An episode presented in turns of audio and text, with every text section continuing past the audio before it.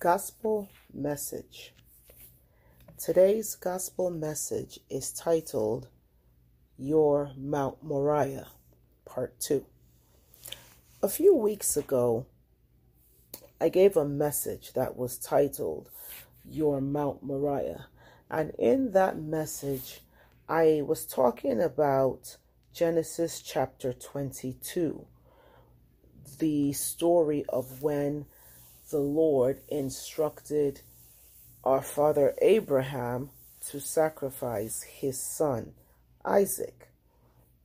And what that message was really focused on was in our times of trial, trusting God in our times of trial. The same way Father Abraham proved faithful in his time of testing we also are to prove faithful in our time of testing. Whatever that testing looks like, whatever that trial looks like, we are to remain faithful, knowing and believing that God, our God, our Father, who knows us and loves us and cares for us, knows the end from the beginning. And if He allows us to come to a place of testing, as the Lord Jesus said, I will never leave you nor forsake you. And also, as the Lord Jesus says, in this world you will face many trials and temptations, but do not be dismayed, for I have overcome the world. Meaning, in Christ Jesus, we have victory. But we have to go through these trials. We have to go through these these tests because it is in them that our faith is tried. And when our and faith cannot be faith unless it's tried. Faith isn't faith unless it's tested. So that was the part of that uh, message about mount moriah because it was on mount moriah that this this test of abraham happened so today i was reading it again that uh, Genesis chapter 22. And then the Lord just opened up this other amazing message in it. So again, Mount Moriah in that first message was referred to as the place of testing.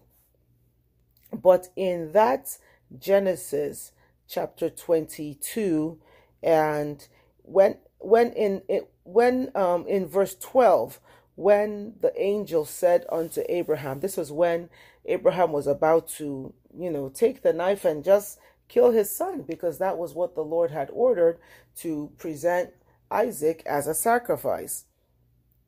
So in verse 10, it says, And Abraham stretched forth his hand and took the knife to slay his son. And the angel of the Lord called unto him out of heaven and said, Abraham, Abraham. And he said, Here am I. And he said, Lay not thine hand upon the lad, neither do thou anything unto him. For now I know that thou fearest God, seeing thou hast not withheld thy son, thy only son, from me. So again, this is the testing, and Abraham passed the test because the Lord wanted to know if he would even after waiting these many years for this son, if he would still, in obedience, do as the Lord ordered him or instructed him. And he did. So in verse 13, it says, And Abraham lifted up his eyes and looked, and behold, behind him a ram caught in a thicket by his horns. And Abraham went and took the ram and offered him up for a burnt offering instead of his son. Verse 14 And Abraham called the, pl- the name of that place Jehovah Jireh, as it is said to this day, In the mount of the Lord it shall be seen. And Jehovah Jireh, as translated, it means the Lord will see, or the Lord will see to it or the Lord will provide. So, this Mount Moriah, in one aspect of this story, it is the place of our testing. It is the place of our trial. When we say with our mouths that we believe in God and we boast and we are confident, again, that faith has to be tried. It has to be tested. So on this Mount Moriah is the place where that symbolizes where we go through these various trials and tests in order to see whether we are truly faithful to this God that we say that we believe in. Are we going to remain faithful to Him in the midst of hardship, in the midst of heartache, in the midst of sorrow? And if you listen to that message, it goes into great detail, you know, about really what that aspect of Mount Moriah represents, where the Lord allows our hearts to be broken just to see if we shall remain faithful to him. But the other side of Mount Moriah is what is represented here in verses 13 and 14. It was also the place where the Lord provided. It was the place where the Lord gave relief. It was the place where the Lord gave succor. You know, Jehovah Jireh, the Lord will see to it, the Lord will provide. The same mount upon which the tests and the trials happen is the same mount where when we are faithful, when we do not turn away from God, where we dig down deep into Jesus and say, Lord, help me in our time of trial and in our time of struggle, where we are tempted to deny God, where we are tempted to turn away and turn into ourselves, or turn to the flesh, or turn to the world, or turn to the things that we know or are accustomed to, or rely on ourselves, or rely on our own understanding. In those times where we say, Lord, even though you slay me, yet will I trust you. That is also the place where the Lord provides relief. He provides relief according to his will, according to his way. We may never be asked to physically take our children up and go sacrifice them anywhere, but there will be tests. There will be hard trials.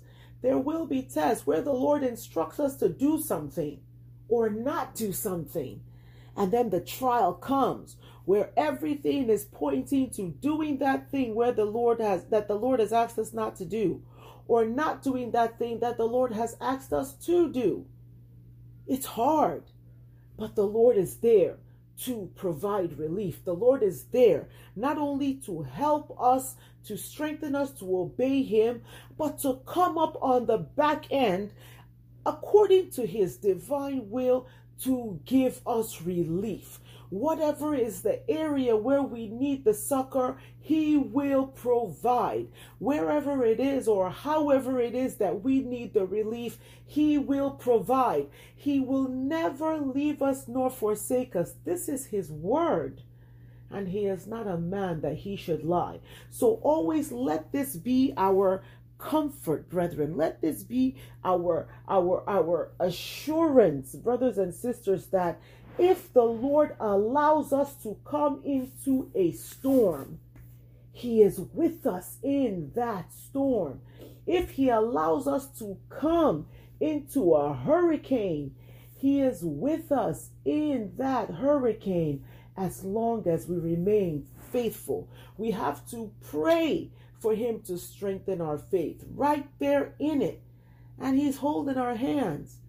He will provide succor as he sees fit, but he will.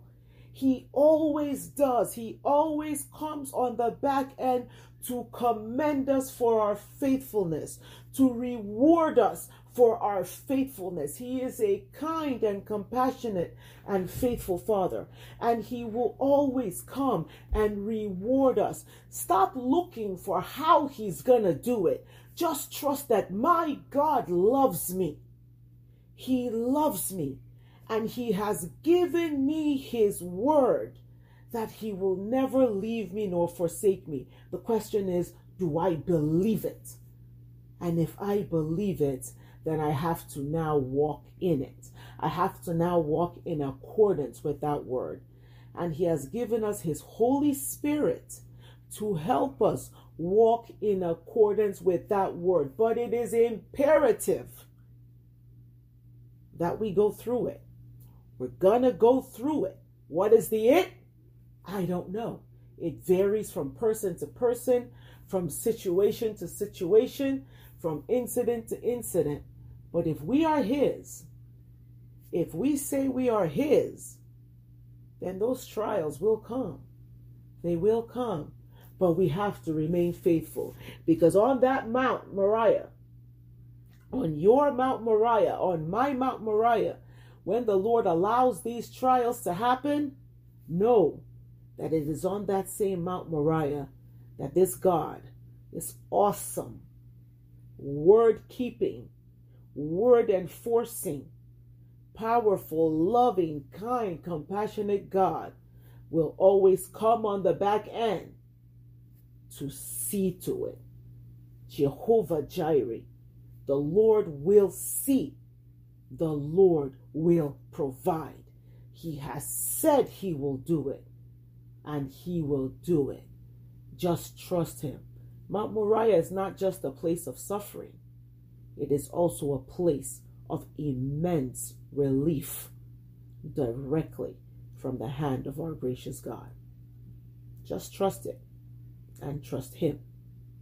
And may we continue to grow in grace and in the knowledge of our Lord and Savior, Jesus Christ. Amen.